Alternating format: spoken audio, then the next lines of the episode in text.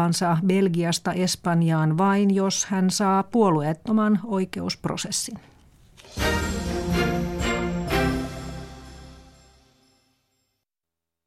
Yle Radio Suomi, ajan tasa.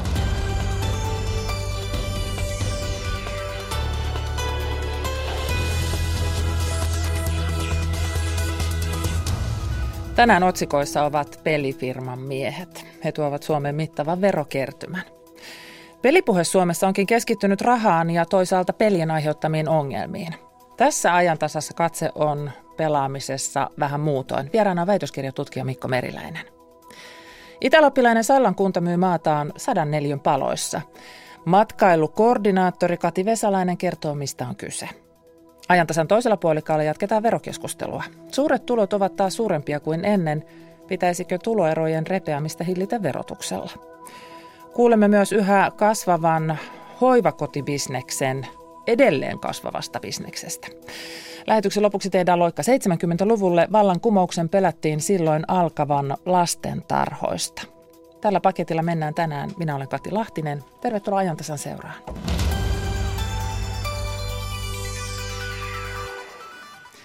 Tänään on suuri veropäivä. Joidenkin mielestä tämä verotietojen julkistus julistaa avoimuutta, joidenkin mielestä se ruokkii kateutta. Me käymme nyt läpi sitä, että mitä Yle tarjoaa tänä päivänä ja, ja mitkä ovat kiinnostavimmat tiedot tähän mennessä. Studiossa on taloustoimittaja Riikka Luukkonen, tervetuloa. Kiitos. Mitä kaikkia verotietoa Yle tänään välittää? Eli Viime vuoden eli vuoden 2016 verotiedot tulivat julkiseksi vähän yli kaksi tuntia sitten kello kahdeksan ja, ja Yle on jo listannut sinne tämän tulokärjen sekä tuhannen valtakunnallisesti eniten tienaavan nimet sekä ansio, pääomatulo että, että yhteenlaskettuna ja maakunnittain jokaisen maakunnan kohdalla 30 eniten tienannutta. Sen lisäksi äh, tehdään taustoja, äh, analyysejä ja, ja yritetään kertoa näiden listojen äh, lisäksi myös yhteiskunnallisista asioista. Äh, vertailemme myös valtionyhtiöiden johtoa ja, ja sekä tavallista palkansaajaa, vaikka Suomessa on äh, kansainvälisesti teollisuusmaita katsoen aika pienet tuloerot, niin näitä eroja kuitenkin löytyy. No aloitetaan sitten sieltä äh, niistä kiinnostavista nimistä tähän mennessä. Ansio- ja pääomatuloja on siis katsottu erikseen. Mitä sieltä Riikka poimit? No kun katsotaan ansiotuloja, niin kyllä siellä muutosta viime vuoteen on tullut. Silmiinpistävää on se, että kymmenen kärjessä on peliyhtiö, Supercellistä seitsemän nimeä. Ja jos katsotaan tuota kolmen kärkeä, missä on toimitusjohtaja Ilkka Paananen sekä sitten perustajajäseniä Mikko Kodisoja ja John äh, de Rome, niin kaikki he tienaavat erikseen enemmän kuin viime vuonna ansiotuloissa tulokärkeä pitänyt Ilkka Paananen, joka viime vuonna siis tienasi 12 miljoonaa euroa ja, ja nyt tänä vuonna sen noin se 47 miljoonaa euroa. Eli, eli Supercell kyllä jyrää tuolla ansiotulojen puolella. Eli tällä kolmannellakin on enemmän kuin Paanasella viime vuonna yksin? Kyllä, eli John Derome on tienannut viime vuonna ansiotuloja yli 13 miljoonaa euroa. No entä sitten äh, sieltä äh, pääoma? tulolta, pääomaverojen puolelta? No kyllä pääomatulojen puolellakin Supercell jyrää. Kaksi kärkipaikkaa on Supercellin perustajilla ja, ja sitten taas jos katsotaan vähän, että yleensä täällä pääomatulopuolella näkyy joku niin sanottu yllätysnimi, yrityskaupan puolella tullut nimi, niin, niin ehkä se sitten tänä vuonna on tällainen Ville Rantala. Ää, kyse on tällaista varsinaissuomalaisesta ää, henkilöstä, joka siis ansaitsi lähes 20 miljoonaa euroa ää, myymällä sukelluspukuja valmistavan Ursuk-yhtiönsä tällaiselle belgialaiselle pörssiyhtiölle. Ja, ja sitä kautta sitten viime vuonna äh, kahannella tuhannella sijalla pääomatulolistalla ja nyt sitten kymmenen joukossa. Entä yhteisöverot? No yhteisöverossa sielläkin Supercell näkyy, eli, eli äh, siellä on kärjessä tämä Kahon kolme, äh, liittyy tähän Supercellin äh, kauppaan. Tämmöinen kiinalaisyhtiö Tencent osti siis viime vuonna enemmistön Supercellin osakkeista ja tämä Kahon kolme äh, liittyy tähän ja, ja heillä on sitten kotipaikka niin sanotusti täällä Suomessa. Eli, eli kyllä Kahon kolme on ylivoimaisesti se eniten ää, yhteisöveroa maksanut. Ja, ja toisena sitten Supercelli, joka, joka maksoi 180 miljoonaa euroa yhteisöveroa viime vuonna. Ja kun tuossa lähetyksen alussa sanoin, että, että pe- pe- peli ala tuo Suomeen rahaa, että on iso tekijä, niin, niin se totta vielä näkyy nyt sitten näissä. Riikka Lukkonen, minkälaiset muutokset yhteiskunnassa näkyy verotiedoissa? Ää, verotiedothan kertoo juuri näistä muutoksista, mitä meillä on menossa. Jos mietitään vaikka sote-uudistusta, ää, niin, niin sen vuoksi meillä on käynnissä aika, aika suuri rakennusmuutos terveydenhoitoalalla. Ää, tämä näkyy alalla suurena yrityskauppojen määränä viime vuonna. Jos katsotaan alakohtaisesti, niin siellä tehtiin valtava määrä yrityskauppoja. Isot yritykset ostavat pieniä ja, ja tämä sitten heijastuu näihin tänään julkaistuihin verotietoihin. No miten veropäivä tästä sitten etenee? Veropäivä etenee niin, että, että nyt kun tämä kärki on saatu selville, niin katsotaan näitä kiinnostavia nimiä, tehdään taustoittavia juttuja, analyysejä. Kello 11 meillä alkaa Yle Areenassa suora lähetys, jossa sitten Veronmaksajien keskusliiton toimitusjohtajan Teemu Lahtisen kanssa käydään näitä listoja läpi, mutta puhutaan sitten yleisemminkin myös verotuksesta ja tuloeroista ja katsotaan sitten vähän tulevaisuuteen, miten tämä nousukausi on esimerkiksi vaikuttanut näihin verotietoihin ja näkyykö se näissä jotenkin. Kiitos Riikka Lukonen. Tämä on siis äh, Ylen taloustoimituksen tarjoamaa tietoa tämä, mutta iltapäivän ajantasassakin me puhumme vielä veroasioista. Nimittäin silloin puhutaan hyvinvointivaltiosta ja julkisista palveluista ja siitä, että, että mitä tapahtuu, jos esimerkiksi julkisten palvelujen rahoittamisen – verotus, verovarat vähenevät. Iltapäivällä lähetyksessä on vieraana E2-ajatuspajan johtaja Karina Jutila ja Kuopion hyvinvointitutkimuskeskuksen johtaja Antti Kouvo. Ja mennäänpä vielä pieni palanen ajassa taaksekin päin, nimittäin ennen vanhaan näihin aikoihin vuodesta julkaistiin niin sanottu juorukalenteri eli verokalenteri, josta näki myös tavallisten ihmisten tulot ja verot. Henkilörekisterilaki kielsi tämän käytännön vuonna 1988. Verokalenterien julkaisu lopetetaan. Vuoden alusta voimaan tullut henkilörekisterilaki rajoittaa aiemmin vuosittain ilmestyneiden verokalentereiden julkaisun. Tietosuojalautakunta hylkäsi kaikki 13 kalenterin julkaisemista koskevaa poikkeuslupahakemusta. Lain mukaan luvan myöntämiselle tulee olla painava syy. Tällaiseksi ei lautakunnan mukaan voida katsoa verokalentereita julkaisseiden yhdistysten ja järjestöjen varainhankintaa. Yksittäisiä verotietoja voi kuitenkin edelleen kuka tahansa tarkistaa veroluetteloista. Näin sanoi Kari Toivonen TV-uutisissa liki 30 vuotta sitten.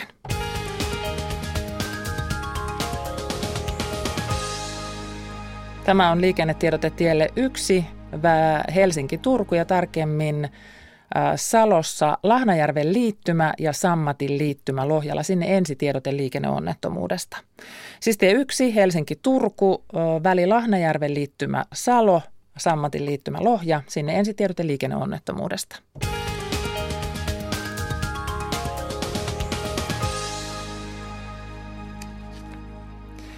Veroista siirrytään sitten sinne pelien maailmaan, tai kyllähän niitä taidettiin tuossa äsken sivuta ihan, ihan sujuvasti. Tänään on erityisen sopivaa puhua näistä peleistä, kun päivän nimet ovat pelimaailman nimiä, mutta puhutaan vähemmän rahasta ja enemmän itse peleistä ja pelaamisesta. Tervetuloa väitöskirjatutkija Mikko Meriläinen. Kiitos. Sä olet vasta saanut tämän väitöskirjasi siihen pisteeseen, että se lähtee nyt sitten tarkistettavaksi ja tuossa ensi vuoden puolella olisi sitten väitöstilaisuus, mutta sen sisällöstähän me voimme puhua jo nyt ja itse tiivistit tuon kirja, väitöksen aiheen Twitterissä sanomalla, että kantsii kysyä nuorilta, miksi ne harrastaa pelaamista, jos ne ei harrasta pelaamista. Nuoria tässä ei ole, mutta mä kysyn Mikko sulta, että miksi nuoret pelaa? Tämä on aika hyvä kysymys. Ehkä tämä tiivistyy tällaiseen jotenkin älyttömän simppeliin ajatukseen, että pelaaminen on tosi kivaa. Jotenkin näin sanottuna se kuulostaa jotenkin naurettavan yksinkertaiselta, mutta se on viime kädessä se, mikä siellä on ytimessä, niin kuin tietenkin monessa muussakin kulttuurissa, mitä me kulutetaan. Ja se kuulostaa semmoiselta vähän turhanpäiväiseltä touhulta, että kun se on vaan kivaa. Se on nimenomaan näin, ja mehän tarvitaan kuitenkin meidän elämässä hirvittävän paljon kaikenlaista turhanpäiväistä touhua. Me kuunnellaan musiikkia, me katsotaan telkkaria ja elokuvia, me käydään syömässä hyvää ruokaa esimerkiksi. Eli itse asiassa tosi moni asia, joka meille on hyvinkin tärkeää meidän hyvinvoinnin kannalta, on tällaisella hyötyajattelulla ajateltuna ei välttämättä kauhean hyödyllistä. Niin ja sitten me käydään lenkillä, koska se on kivaa, mutta jostain syystä se pelaamisen kiva on vähemmän ok kuin se lenkillä käymisen kiva. Se on nimen, nimenomaan näin. Ja samalla tavalla meillä pikkuhiljaa kehittyy tällaisen suhtautuminen erilaisiin kulttuurimuotoihin. Nykyään me harvoin paheksutaan esimerkiksi sitä, jos nuori kuuntelee musiikkia. Meistä on omituista, jos nuori ei kuuntele musiikkia esimerkiksi. Joten mä luulen, että pelaaminen pikkuhiljaa myöskin vakiinnuttaa asemansa tässä. Miksi pelaaminen on ollut niin paha asia? Siis tämän kivan näkyy, tämmöisen hyötynäkökulman kannalta. Mä luulisin, että pelaamiseen liittyy aika paljon sellaisia ennakkoluuloja. Pelaamiseen on liittynyt hirveä määrä erilaista niin kuin shokkiuutisointia. Esimerkiksi on puhuttu, puhuttu esimerkiksi niin kuin riippuvuudesta, on nostettu esiin väkivaltaa ja muuta. Isoksi osaksi tässä on kyse sukupolvien välisestä kuilusta.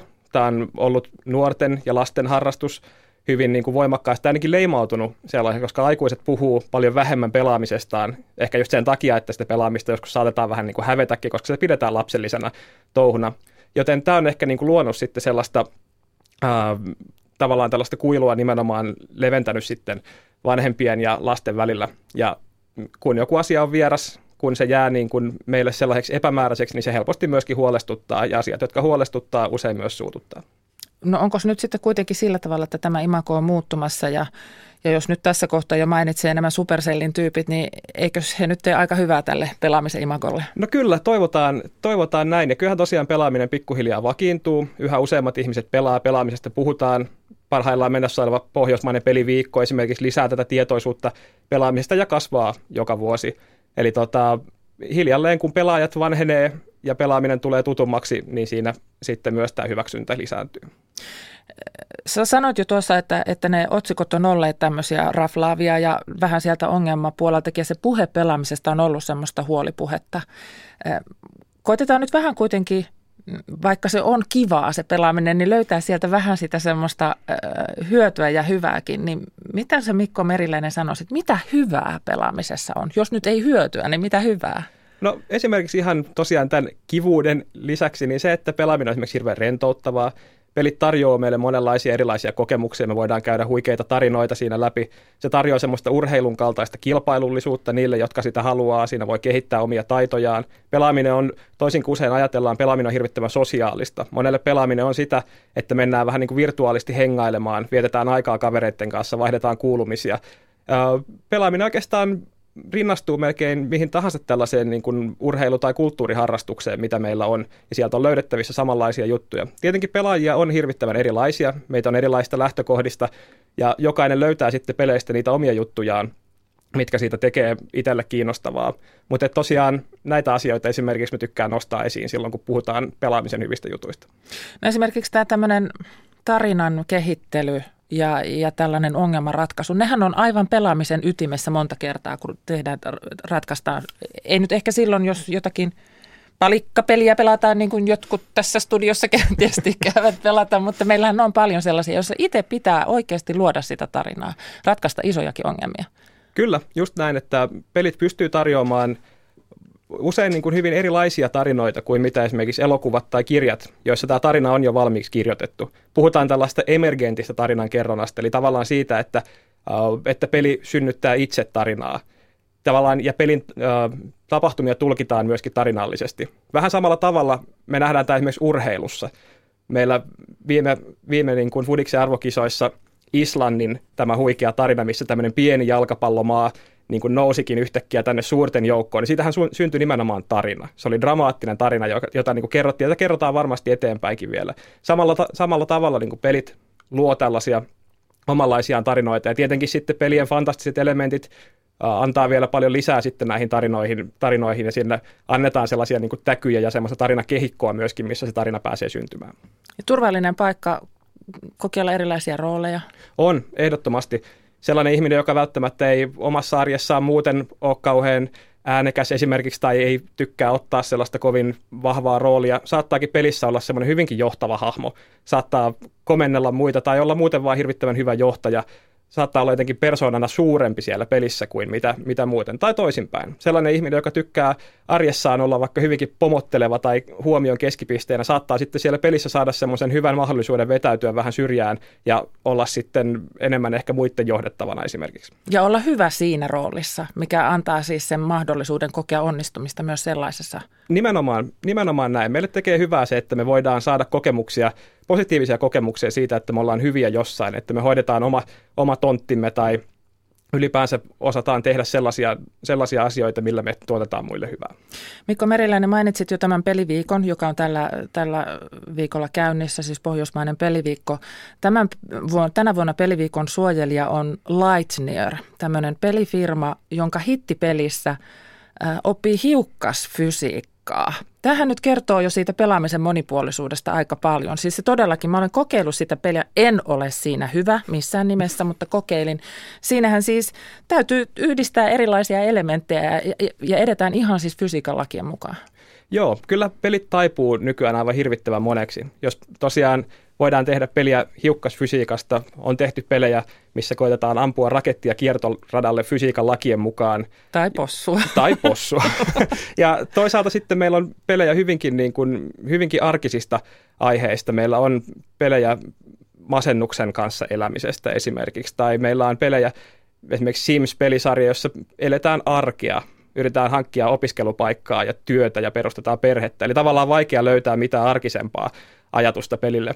Eli pelit tosiaan taipuu nykyään hyvinkin monenlaiseen ja sen takia Musta on hyvä, että nostetaan esiin myös erilaisia pelejä. Monesti me jäädään kiinni niihin esimerkiksi yleisimpiin räiskintä- tai urheilupeleihin, mutta tätä kenttää kyllä löytyy ihan valtavasti. Ja se suunta on myös toisinpäin. Pelit tulee tällä hetkellä sellaisille elämänaloille, joissa niitä ei ole aikaisemmin ollut. Puhutaan siis tämmöisestä termistä kuin pelillistäminen. Ja esimerkiksi työelämään on tuotu tämmöisiä pelillisiä elementtejä tai peleistä tuttuja elementtejä. Ja sitten ehkä vähän semmoisena, mitä ei varmasti tule edes ajatelleeksi, että jos on tämmöinen urheilukello, joka antaa palautetta siitä liikuntasuorituksesta ja siellä on niitä graafeja ja kaikkea mahdollista ja se sitten antaa ohjeita siitä, kuinka edetään, niin siinähän puhutaan siis pelin elementeistä. Juuri näin. Ja tota, mehän opitaan hyvin pienenä jo siihen, että meillä on erilaisia tällaisia pelillisiä elementtejä. Me saadaan niitä tarroja sinne kouluvihkoon ja niin edelleen. Me laitetaan rast, rasteja ruutuun ja katsotaan, kuinka, miten pitkä lukutoukka saadaan kasvatettua luokan seinälle esimerkiksi ja muuta tällaista. Niin se on ehkä meihin semmoinen aika sisäänrakennettu juttu. Me tykätään monista tällaista. Me kerätään leimoja kanta-asiakaskortteihin ja me koitetaan päästä seuraavalle bonustasolle, jotta me saadaan muutama prosentti lisää bonusta ostoksista ja niin edelleen. Eli nämä on tavallaan vähän semmoisia niin kuin varkain tulevia juttuja, mistä me jostain syystä tykätään. Me ei välttämättä osata itse hirvittävästi edes eritellä sitä, että mikä tässä nyt on se juttu, joka viehättää, mutta joku siinä on. Me tykätään tavoitella sitä seuraavaa tasoa tai me tykätään pitää kirjaa meidän omista saavutuksista ja ehkä saada parempi tulos kuin mitä me ollaan saatu viimeksi itse ja niin edelleen.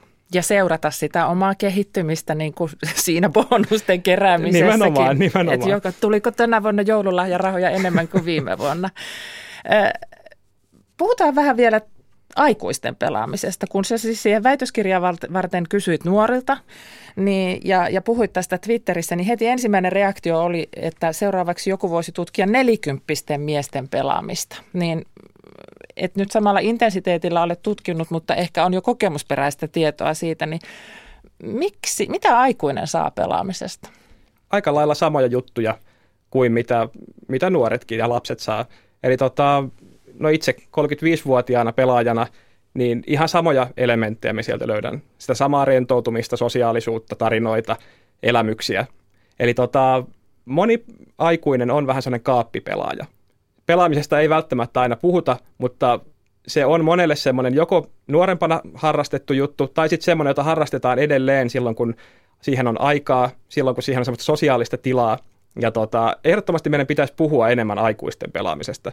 Meidän ei, ei ole tavallaan mitään tarvetta antaa pelaamisen leimautua ainoastaan semmoisen niin kuin lasten ja nuorten tekemiseksi, koska se on hyvinkin niin kuin hyvä harrastus myös aikuisille.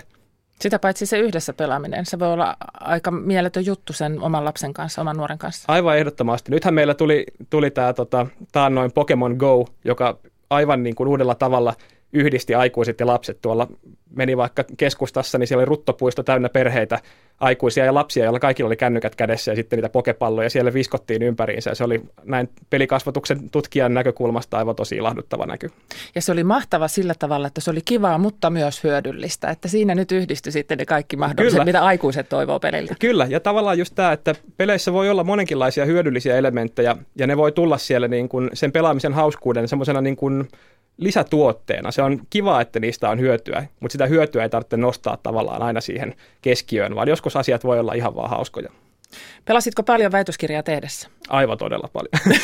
Oliko se pakopaikka vai tutkimusmetodi? No, haluaisin sanoa, että tutkimusmetodi, mutta silloin valehtelisin. Eli tota, kyllä sanotaan, että siinä vaiheessa, kun on kirjoittanut vaikka 4-5 tuntia putkeen, niin se, että voi pitää semmoisen puolen tunnin räiskintätauon, niin tekee kyllä omallekin päälle tosi hyvää. Kiitos, kun olit vieraana Mikko Meriläinen. Kiitos paljon. Et, et se ei ole musta mikään rakettitiedepointti ollenkaan tuoda esiin, että että et se, mitä ihmiset yhdessä voivat parhaimmillaan saada aikaiseksi, on ihan valtavalla tavalla moninkertaista siihen nähden, mitä ne ihmiset erikseen yhdessä lasketusti voi saada aikaiseksi. Mikä on sinun perimmäinen motiivisi? Koska olemme elossa, filosofi Esa Saarisen ajatuksia pyhäinpäivänä kello 11 alkaen. Yle. Radio Suomi. Veroista on puhuttu ja veroista puhuvat tässä ajantasassa vielä verkkouutisten päätoimittaja Alberto Claramunt ja sosiaalidemokraattien demokraattilehden päätoimittaja Mikko Salmi. Miten tätä valtavaa informaatiomassaa pitäisi ymmärtää, siitä siis myöhemmin tässä lähetyksessä. Suomessa on lähes tuhat yksityistä hoivakotia ja ala kasvaa edelleen. Tästäkin puhutaan myöhemmin tässä lähetyksessä. Ja teemme vielä loikan 70-luvun Joensuuhun, jossa epäiltiin punaisen vallankumouksen alkavan opettajan koulutuslaitokselta ja lastentarhoista. Mutta nyt me mennään Sallaan. Sallasta kuuluu kummia. Tämä itälappilainen kunta on ruvennut myymään maataan sadan neljön paloissa. Onko tämä matkailua vai markkinointia vai mistä on kysymys? Puhelimessa on Sallan matkailukoordinaattori Kati Vesalainen. Hyvää aamupäivää Sallaan. Hyvää aamupäivää sinnekin. No mistä tässä 104 kerrallaan maakaupassa on kyse? No tässä on kyse siitä, että halutaan tarjota ihmisille tällaisia pieniä paloja omaa maata, jossa sitten voi vaikka retkeillä tai kerätä marjoja tai, tai mitä sitten haluaakaan tällaista pienimuotoista. Että halutaan tarjota niin kiintopiste luontoon ihmisille Aloit, Aloititteko te tämän vai tuliko kiinnostus jostain muualta? No tota, tätä hoitaa semmoinen yksityisyritys ja tota, heidän kautta sitten nämä maapalat on ostettavissa. Että meillä tämä niin kuin on nähty ihan jännittävänä ilmiönä ja sellaisena, joka sopii sitten tähän meidän sallalaiseen tarinaan. No ketkä näitä maapaloja ovat ostaneet? No tällä hetkellä niitä on ostettu jo noin 30 kappaletta ja nehän on kaikki siis tuollaisia sadan neliön kokoisia. Että ympäri maailmaa on ostajia, esimerkiksi Etelä-Afrikastakin oli joku ostanut ja nyt on englantilaisia, on juuri täällä Sallassa maapalojaan katsomassa ja sitten on singaporelainen pariskunta myös. No mitä se siellä maapaloillaan tekevät? No he on nyt retkeillyt siellä. Esimerkiksi tämä tota, englantilainen herrasmies, niin hän saapui polkupyörällä Helsingistä tänne Sallaan tuossa – viikonloppuna ja nyt hän on sitten yöpynyt siellä omalla maapalstallaan ja hän on tota ihan pystyttänyt sinne teltan ja yöpynyt siellä ja sitten päivällä käynyt hoitamassa asioita tai ruokaostoksia tuossa kirkonkylällä ja sitten taas yöksi vetäytynyt sinne omalle maapalstalle. Että hän, hän on kyllä ollut erittäin vaikuttunut ja onnellinen siitä omasta palasestaan. Eli uni on tullut paremmin siellä omalla maapalalla kuin että jos olisi jossakin kunnan tarjoamassa. Niin. Ilmeisesti joo, ja hän jo haaveilee, että seuraavan kerran kun tulee, niin ottaa sukset matkaa ja käy sitten laduilla tai rinteessä ja sitten yöpyy siellä omassa, omassa kodassaan. Joo, hän haaveilee, että hän ostaa sinne sitten kodan, missä hän voi yöpyä aina kun täällä käy, mutta hän on sen tyyppinen ihminen, että hän ei omista muuta kuin polkupyöränsä, niin hän sitten on kokenut, että hän haluaa ostaa mieluummin tällaisen pienen palan maata kuin esimerkiksi asunnon tai jotakin muuta vastaavaa. Niin me puhutaan siis todellakin tämmöisistä sadan neliön maapalasista. Sinne mm. nyt kota mahtuu, mutta rakennusoikeutta niille tuskin on. Vai voiko sinne semmoisen pienen leikkimökin laittaa? No ei oikeastaan, että, että jonkunlaisen puu, puumajan tai sen tyyppisen niin kuin puuhun laitettavan voi, voi tehdä ja telton tosiaan pystyttää, mutta ei, ei mökkiä ja sitten on suositeltavaa, että kaikista rakennelmista tai tällaisista niin aina sitten ilmoitetaan ja niistä keskustellaan sitten tämän yrityksenkin kesken, että se, se on niin kuin tarkoitus pitää sellaisena hyvin luonnonmukaisena ja siinä on säännöissä sanottu, että siellä ei saa roskata ja saastuttaa ja aina pitää kunnioittaa luontoa kaikessa mitä tekee. Onko se omistusoikeus siis ihan ikuinen, että se ostetaan loppuelämäksi? No kyllä se näin on, mutta sen saa myös sitten myydä halutessaan eteenpäin, että, tai jättää perinnöksi tai näin edespäin. Mutta tota, kyllä, kyllä he on niin kuin omakseen neustaneet ja esimerkiksi tämä englantilainen mies sanoi, että hän haluaa sitten ehkä jättää sen sukulaisille perintönä ja toisaalta haluaa, että hänen tuhkat ehkä sirotellaan sitten jonain päivänä sinne hänen omalle maapalaselleen. Tämä on jotenkin viehko ajatus, että eri puolilla maailmaa jätetään perinnöksi 104 sallaa. Hmm. Kyllä, se ehkä kuvastaa myös aikaa, että ihmisillä kun alkaa olemaan kaikenlaista, niin aletaan arvostaa tämän tyyppisiä asioita. Kati Vesalainen, eh, minkälaisessa maisemassa nämä maapalat ovat? No ne on tässä kolmen kilometrin päässä kirkon kylältä suunnilleen, että ne on ihan metsäpaloja. Siellä on, jokaisella on omat puut ja omat kivet ja omat kannut siellä, että ne, ne on niin kuin sellaista sallalaista metsää. Ja sekö se juuri Sallassa sitten kiinnostaa näitä ostajia?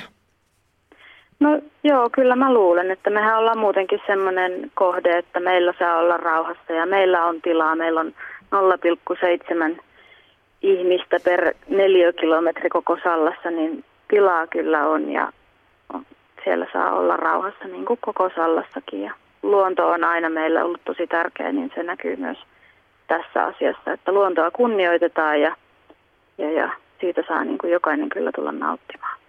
Että sen verran on tila, että vaikka kaikki maanomistajat kerralla tulisivat Sallaan, niin ruuhkaa ei vielä ole. Mutta miten no, Kati niin. Vesalainen kunta hyötyy tästä? No tämä niin kuin tavallaan sopii meidän ajatusmaailmaa äärettömän hyvin just tämän luonnon kunnioittamisen kautta ja, ja sitten ehkä niin kuin ihmisille tulee tätä kautta myös Salla tutuksi ja tämä meidän, niin kuin meidän ajatusmaailma ja meidän tarina tästä luonnon kunnioittamisesta ja sen kanssa yhdessä elämisestä ja toisaalta sitten se, että, että ei kuormiteta luontoa kaikenlaisella ylimääräisellä tavaralla, niin tällaiset on niin kuin hyviä sijoituksia myöskin. Kiitos Salla matkailukoordinaattori Kati Vesalainen. Nyt kun siinä puhelimessa vielä olet ja tämä maa on pitkä, niin jos Etelä-Suomessa Helsingissä mittari on nollassa, niin paljonko se on Sallassa? No aamulla näytti miinus 20, ihana auringonpaisteinen, oikein viileä pakkaspäivä on tulossa. Että ihana sää. Talvea kohti. Kyllä, ehdottomasti. Kiitos ja kivaa päivänjatkoa. Kiitos samoin. Kiitos. Tämä on ajan tasa.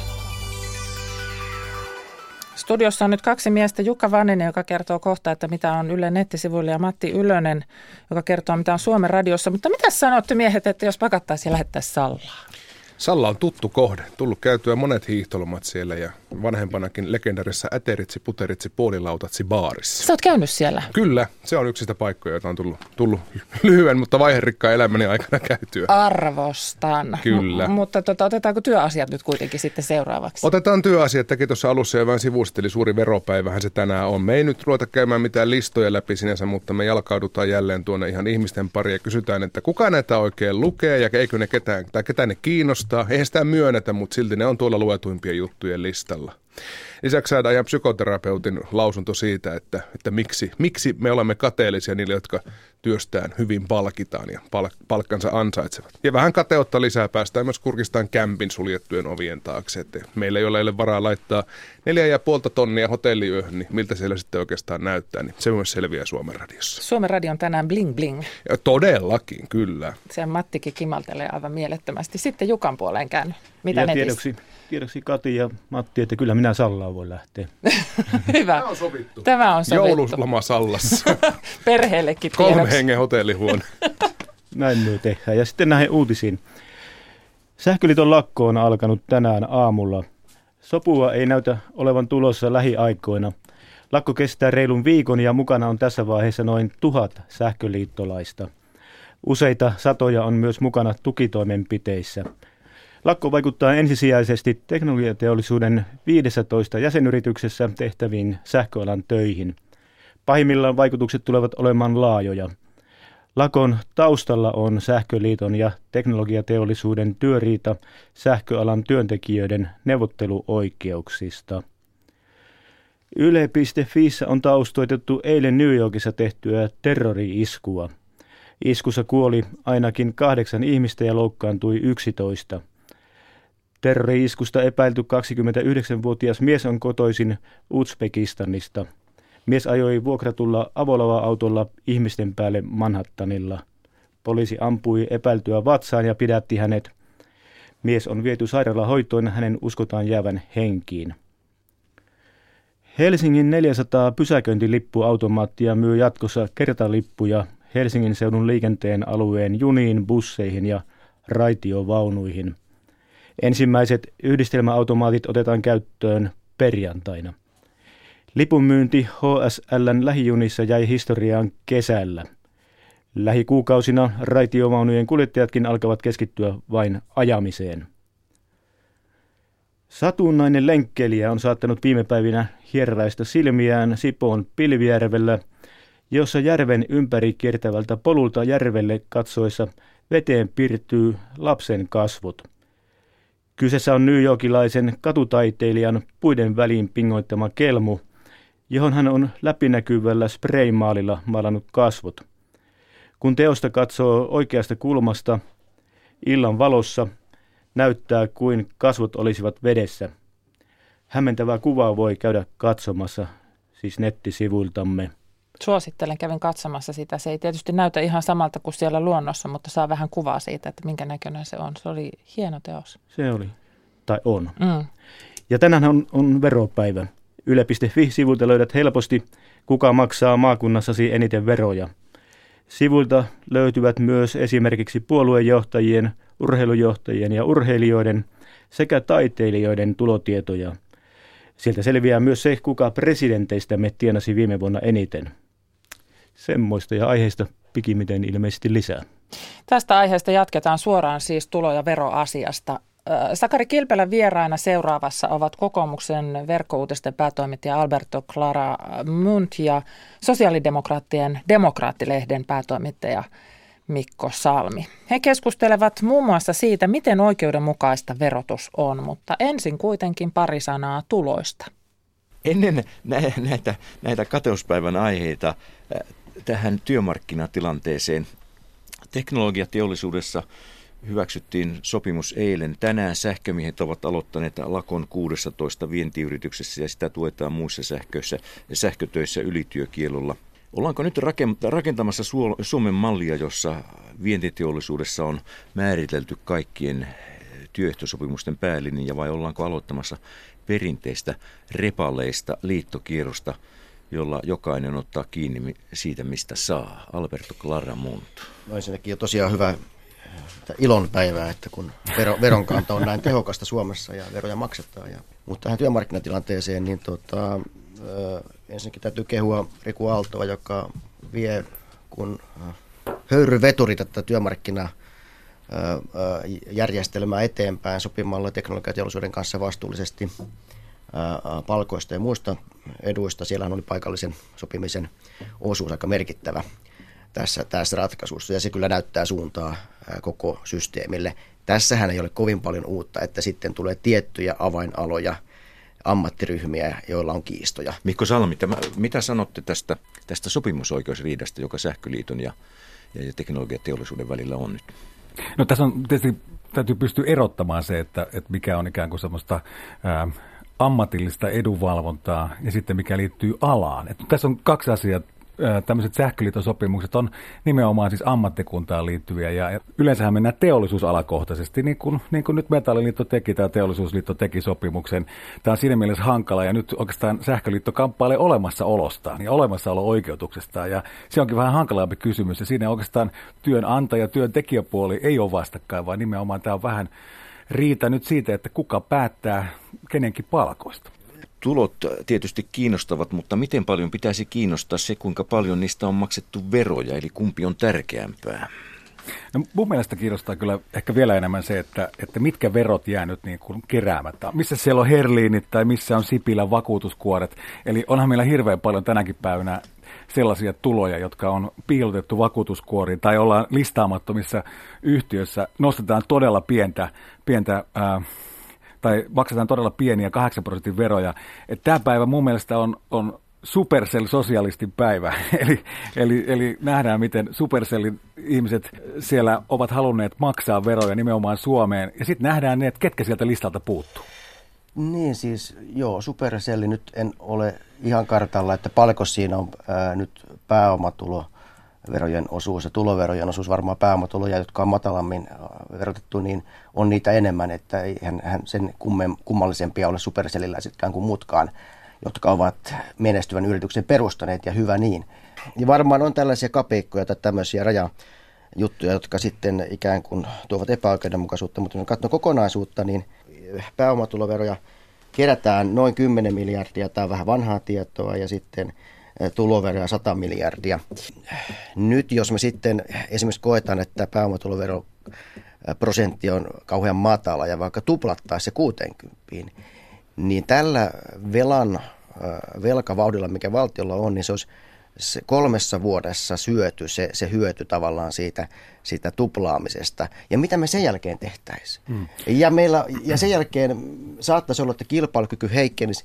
Ihmisillä ei olisi niin kuin halua menestyä ja maksaa sitäkään vähän veroja. Vähän veroa, ne maksaa nykyään paljon veroja.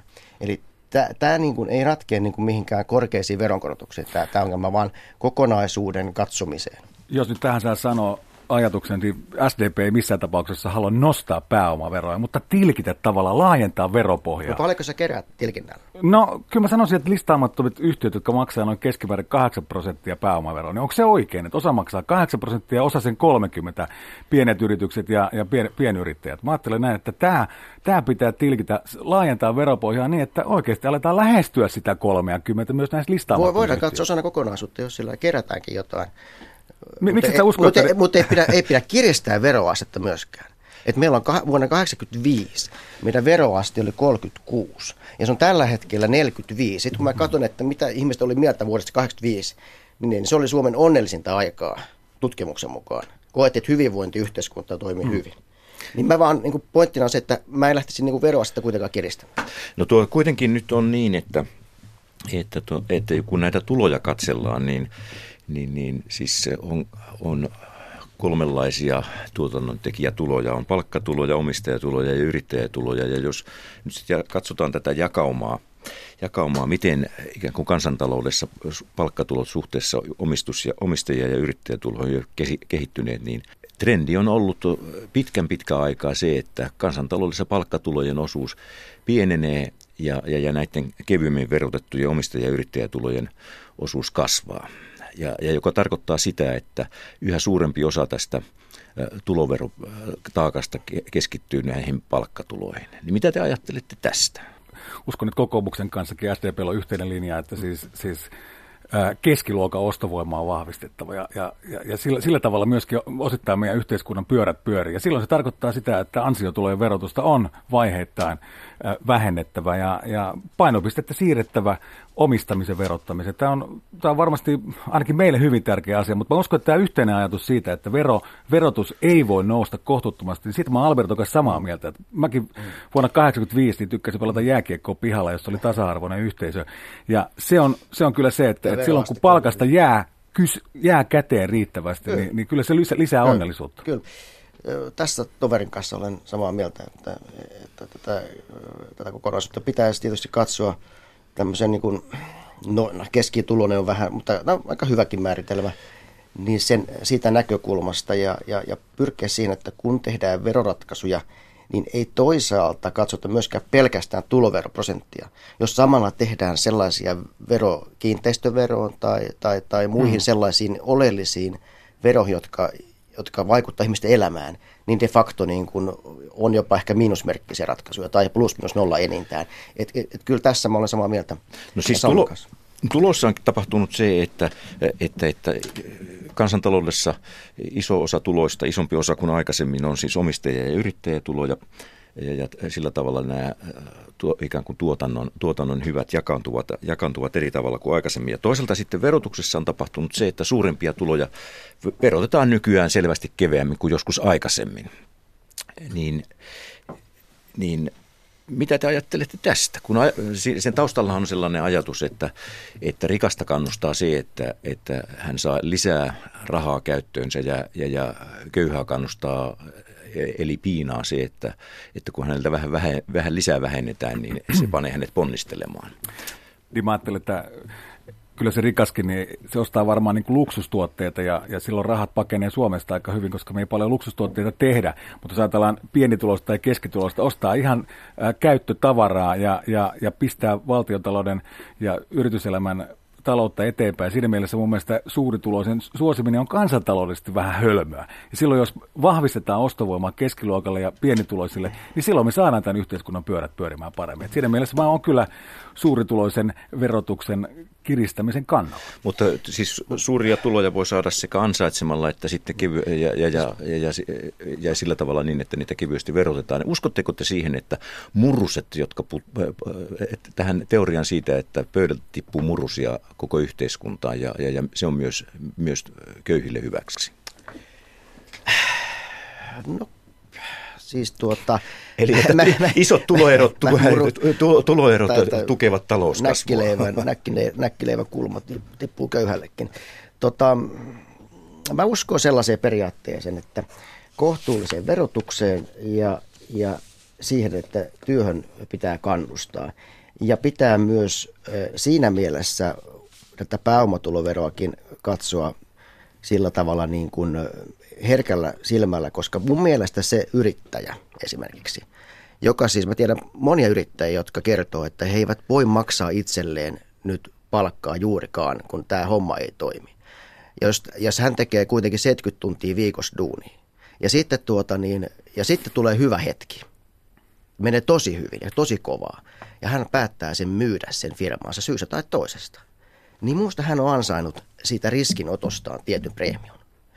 Ja se luo, se, että meillä on tiettyä kannustetta, niin luo talouskasvua ja se tuo palvelusektoriin rahaa ja se, kannust, se, se myös luo työpaikkoja. Ne muruset on ehkä vähän niin kuin kalskahtaa kamalalta, mutta, mutta tota, luo työpaikkoja on ehkä paremmin.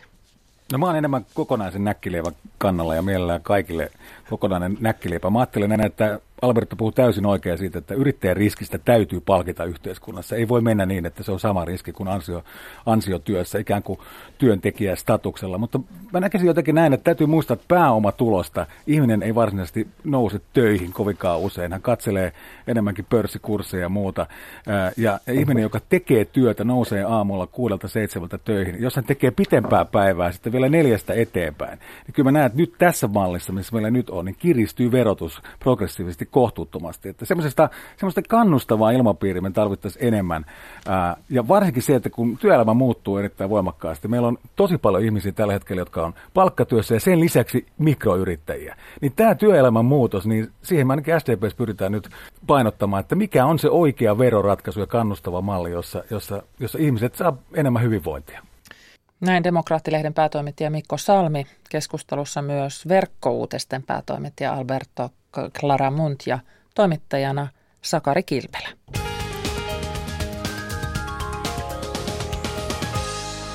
Liikennetiedotetie 1 Helsinki-Turku väli Lahnajärven liittymä Salossa ja Sammatin liittymä Lohja. Siellä on tapahtunut onnettomuus ja yksi ajokaista on suljettu liikenteeltä. Haittaa on ajosuunnassa Helsinkiin päin. Siis tie 1 Helsinki-Turku väli Lahnajärven liittymä Salo ja Sammatin liittymä Lohja – Yksi ajokaista on suljettu liikenteeltä, haittaa ajosuunnassa Helsinkiin päin.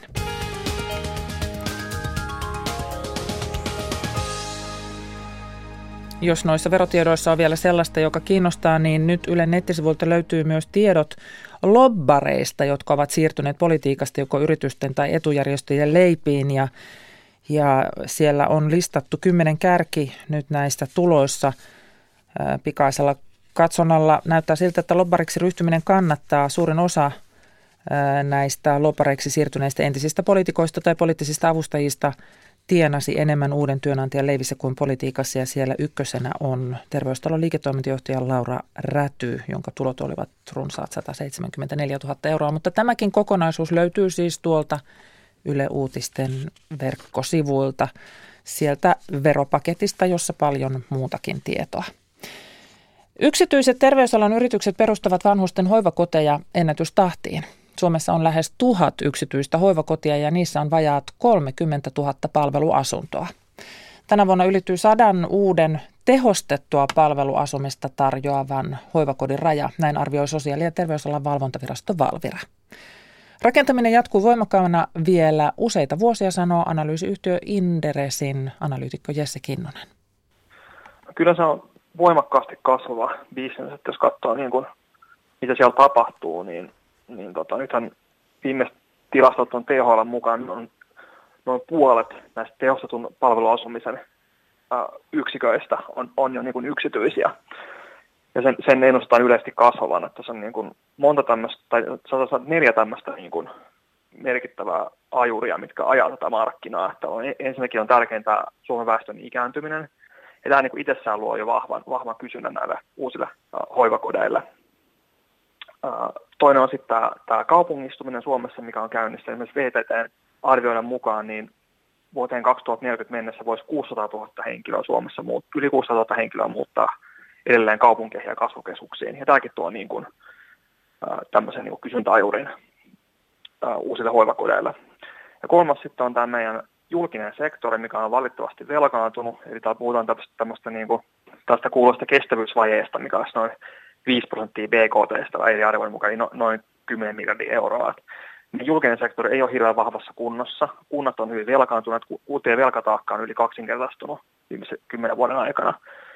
Ja kunnilla ei ole, ei, ei ole val, ei ole varaa hoitaa tätä kysynnän, kysynnän kasvua, mikä täältä tulee. Ei pysty rahoittamaan näitä kaikkia hoivakoteja, mitä Suomeen tarvitaan. Ja neljäs sitten sit viimeinen on tämä, tämä sote-uudistus, mikä, mikä todennäköisesti tulee sitten vauhdittamaan tätä kehitystä edelleen ja lisäämään näistä yksityisten hoivakotien kysyntää. Että olette tehty niin kuin eri arvioita, että Suomeen voitaisiin tarvita vuoteen 2040 mennessä niin jopa 30-40 000 uutta hoivakotipaikkaa.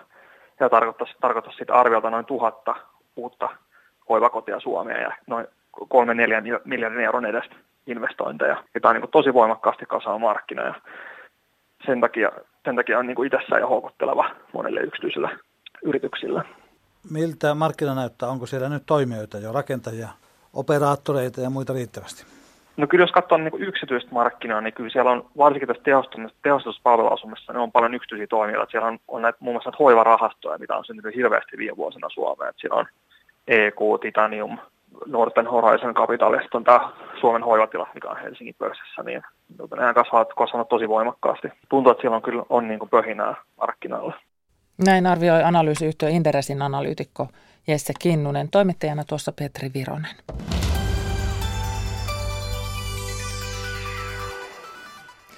Sitten mennään pieni pätkä historiasta taaksepäin 1970-luvulle. Silloin moni korkeakoulu punersi. Historian tutkija Alina Kuusisto on tutkinut Joensuuhun vuonna 1969 perustatun korkeakoulun politisoitumista 70-luvulla. Tuolloin kasvatustiede oli opin ja ahjon keskeisin oppiaine. Osa paikallisista vaikuttajista ja opetusalan ammattilaisista epäili, että joensuulaisella opettajan koulutuksella tehdään punaista vallankumousta lasten tarhoista lähtien. Opetuksen sisällöstä kiisteltiin kiivaasti muun muassa lehtien palstoilla. Näin Alina Kuusisto. Punaisuutta oli varmasti kaikissa yliopistoissa, että se kuului siihen aikaan, mutta Joensuu oli tämmöinen aika pieni ja sisäänpäin lämpiävä pikkukaupunki. Oikeistoasema oli täällä niin kuin poliittisella kartalla hyvin vahva ja ajattelumaailma ja kulttuurielämä oli aika tällaista konservatiivista ja tämmöiseen karja- karjalaisuuteen ja tämän tyyppiseen nojaavaan.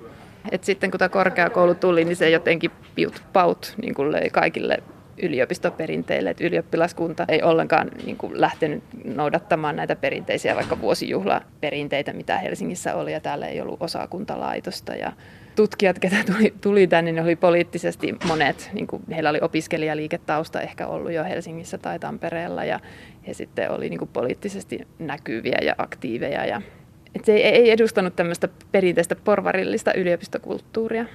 Itse olet tutkinut tätä asiaa sitä kautta, mitä paikallinen lehdistö kirjoitti tästä Joensuun korkeakoulusta. Oliko se tarkoituksellista, että asia nostettiin lehdistössä esille? Miltä vaikuttaa tutkija Alina Kuusisto? No tuo on aika mielenkiintoinen kysymys, että kyllä se aika tarkoitushakusta välillä oli ja Karjalainenhan siinä nyt oli suurimpana, suurimpina moottorina, joka tätä rakensi tätä punaista mainetta korkeakoululla. Ja hän, Karjalainenhan perusteli sitä sille, että nostamalla näitä epäkohtia esiin, niin lehti suojelee ja varjelee maakunnan ja korkeakoulun mainetta. Eli se lehti asemoi itsensä vähän niin kuin tämmöiseksi korkeakoulun ja maakunnan edun ajajaksi ja vahtikoiraksi. Näkyykö se muualla kuin siellä lehtien palstoilla? Varmaan aika monille kaupunkilaisille se korkeakoulu ei näkynyt millään tavalla ja tämä keskustelu ei koskettanut läheskään kaikkia. Mutta sitten jos miettii, että mikä oli se semmoinen käytännön kosketuspinta, missä ehkä korkeakoululaiset ja paikalliset ihmiset kohtas, niin oli minun mielestä tämä opetus ja koulutus ja koulu. Et peruskoulukeskusteluhan kävi silloin tosi kuumana. Täällä oli, oli kuitenkin vielä sitä vanhaa oppikoulukulttuuria ja peruskouluvastaisuutta olemassa. No miten nämä eri osapuolet asemoituivat ehkä semmoinen räikeä vasta, vastakkainasettelu oli varmaan näiden perinteisten kouluihmisten ja opettajan kouluttajien, joilla oli niin kuin seminaaritausta ja sitten näiden uusien kasvatustieteilijöiden, jotka toisit semmoista modernimpaa ja teoreettisempaa näkökulmaa siihen koulutukseen, niin se oli, oli niin kuin semmoinen aika räikeä se vastakkainasettelu. Ja lastentarhaopettajakoulutus joutui siihen kohun keskiöön ja pelättiin, että, että tämä on niin kuin systemaattinen keino, että koulutuksen kautta ujutetaan ja rakennetaan sitä vallankumousta. Et tuntuu, että toisilla oli ihan vakava usko siihen, että tämä on nyt tämmöinen niin kuin poliittinen päämäärä tässä Joensuun korkeakoulun, etenkin lastentarhaopettajakoulutuksessa. No mitä siellä sitten opetettiin siellä Joensuun korkeakoulussa sillä tavalla, että sitä eivät vanhoilliset konservatiivit hyväksyneet esimerkiksi? No siellähän kävi paljon opettajia saamassa täydennyskoulutusta ja kuuntelemassa näitä kasvatustieteen luentoja että esimerkiksi Simo Sepon uuden tiedonhankintakurssista nousi sellainen kohu lehdistössä. Tätä opetus oli nyt niin kuin täysin marksilaista ja täysin niin kuin vierasta sille, mitä, mitä kasvatusopin pitäisi olla. Se oli se kuumin vaihe 74-75, jolloin, jolloin tota, tämän tyyppistä keskustelua käytiin, niin se sitten alkoi siitä rauhoittumaan ja tavallaan niin kuin täälläkin ymmärrettiin se, että, että se yliopisto-opetus on vähän erilaista. Tutkimuksessasi on käsitelty myös sitä, että miten yliopistolaiset tulkitsivat tätä ilmiötä sitten myöhemmin, vuosikymmeniä myöhemmin. Mitä he tuumivat? Osa, osa haastateltavista muisteli todella avoimesti sitä ja kertoi sen niin omien kokemusten ja oman sen toiminnan kautta niistä. Mutta sitten osalla oli aika paljon varovaisempi suhtautuminen siihen. Ehkä se kertoo siitä, että, että se aihe on edelleen aika, vähän semmoinen arkaluontoinen kaikki ei halua niin avoimesti määritellä sitä omaa suhdettaan siihen 70-luvun politiikkaan ja politisoitumiseen. Et se oli monella oli hirveän vahva kokemus siitä, että, että just näinä kiivana poliittisina vuosina niin ihmisinä leimattiin ja osa koki, että heitä kohdeltiin niin kuin väärin, että heitä oli niin kuin tulkittu jollain tavalla poliittisemmaksi kuin he olikaan. No niistä ajoista on jo 40 vuotta, niin keitä kuuluisia yliopisto-opettajia tuolloin oli, jotka tällaisten lehdistö leimasi vasemmistolaisiksi? Punaisimman leiman, mutta niin kuin ensimmäisenä ainakin julkisuuteen noussut korkeakoululainen oli Annika Takala, joka oli täällä kasvatustieteen professorina. Ja hän nousi sillä tavalla julkisuuteen, että hän otti kantaa Jouko Turkan puolesta teatterisodan tiimellyksissä. Ja sitä kautta hänet sitten yhdistettiin niin kuin tämmöiseen korkeakoulun poliittisuuteen ja koko korkeakoulu alkoi saada sitten myös semmoista punaista leimaa ja päiviteltiin sitä, että miten, ja kritisoitiin sitä, että miten ulkopuolelta tänne Joensuuhun tullut ihminen voi tuolla tavalla niin kuin osoittaa tietävänsä paikkakunnan asioista. Miten itse Alina Kuusisto määrittelisit tämän Joensuun korkeakoulun punaisuuden silloin 70-luvulla? Varmasti tämä keskustelu niin kertoo toki siitä, että korkeakoulussa oli punaisia ja oli, oli vasemmistolaisuutta ja poliittista aktiviteettia hyvinkin paljon, mutta sitten se varmasti kertoo ennen kaikkea siitä, että miten, miten maakunta kipuili sen oman modernisoitumisensa kanssa ja uudistumisensa kanssa, mikä kuitenkin sitten aika nopeasti tapahtui silloin 6-70-luvulla. Täällähän oli niin kuin muutenkin valtava rakennemuutos meneillään ja kaupungistuminen ja raskaat taloudelliset ongelmat, mitä täällä käytiin läpi. Ja siitähän nimenomaan korkeakoululta odotettiin ratkaisua näihin näihin tota, ongelmiin, mitä täällä on. Ja ehkä petyttiin sit siihen, että se ei käytännössä se korkeakoulu ollutkaan mikään semmoinen niin taikasauva, joka ratkaisee kaikki ongelmat, mitä täällä on. Ja siinä kesti aikansa, että ymmärrettiin se, että korkeakoulu ja sen edustamat tieteen alat, niin niiden vaikutus on semmoista epäsuorempaa. Ja se tulee niin kuin tämmöisen sivistyksen ja koulutuksen kautta pikkuhiljaa No miten se sitten täällä 70-luku, kun siitä loppupuolelle kääntyi, niin laantuiko tämä kuinka nopeasti vai vieläkö siellä kipuiltiin? No julkisuudessahan tämä kirjoittelu rauhoittui hyvinkin nopeasti sitten 76-77. Semmoinen viimeinen ehkä julkisuustapaus oli se, kun keskustalainen opetusministeri Marjatta Väänänen vieraili täällä. Ja Väänänen oli, oli lehtikirjoitusten mukaan jossain tiedotustilaisuudessa kutsunut korkeakoulun kommunistien pesäpaikaksi ja maininnut ollensa tyytyväinen, että tästä, tästä ilmiöstä on nyt päästy eroon. Selkeästi siinä 76-77 niin keskustapuolueen profiili alkaa nousta tässä kirjoittelussa. Keskustapuolue jollain tavalla niin kuin hankki sitä korkeakoulua takaisin itselleen. Et keskustapuoluehan oli hirveän voimakkaasti ollut ajamassa sitä tänne. Keskusta ja Karjalan maa johdolla siinä keskustelussa niin ryhtyi hyvin voimakkaasti sitten taas luomaan että kuvaa siitä, miten korkeakoulu koulu on, niin kuin korkeakoulu ja maakunta miten tärkeää on se niiden yhteistoiminta ja miten nyt tämmöisestä niin negatiivisesta maineesta pitää päästä eroon. Näin kertoi 1970-luvun tapahtumista Pohjois-Karjalassa tuore väittelijä Alina Kuusisto. Toimittajana oli Marja-Liisa Kämppi.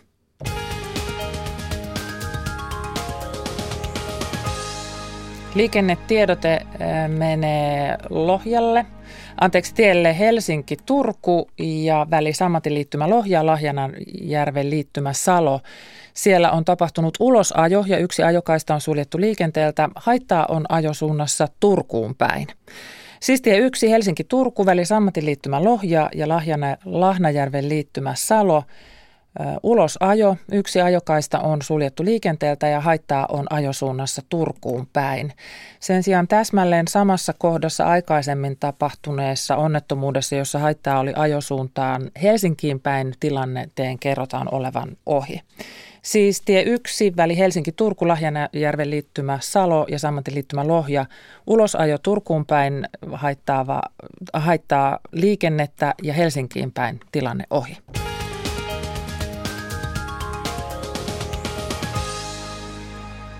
Tasavallan presidentti Sauli Niinistö on esittänyt surun valittelunsa Yhdysvaltain presidentille Donald Trumpille New Yorkin eilisen terrori-iskun johdosta. Tiedotteen mukaan Suomi tuomitsee terrorismin kaikissa sen muodoissa. Näin lyhyesti tuosta tiedotteesta. Ja iltapäivällä jatketaan sitten ajan tasassa verokeskustelua. Tuolloin puhumme muun muassa keskiluokasta ja hyvinvointivaltiosta.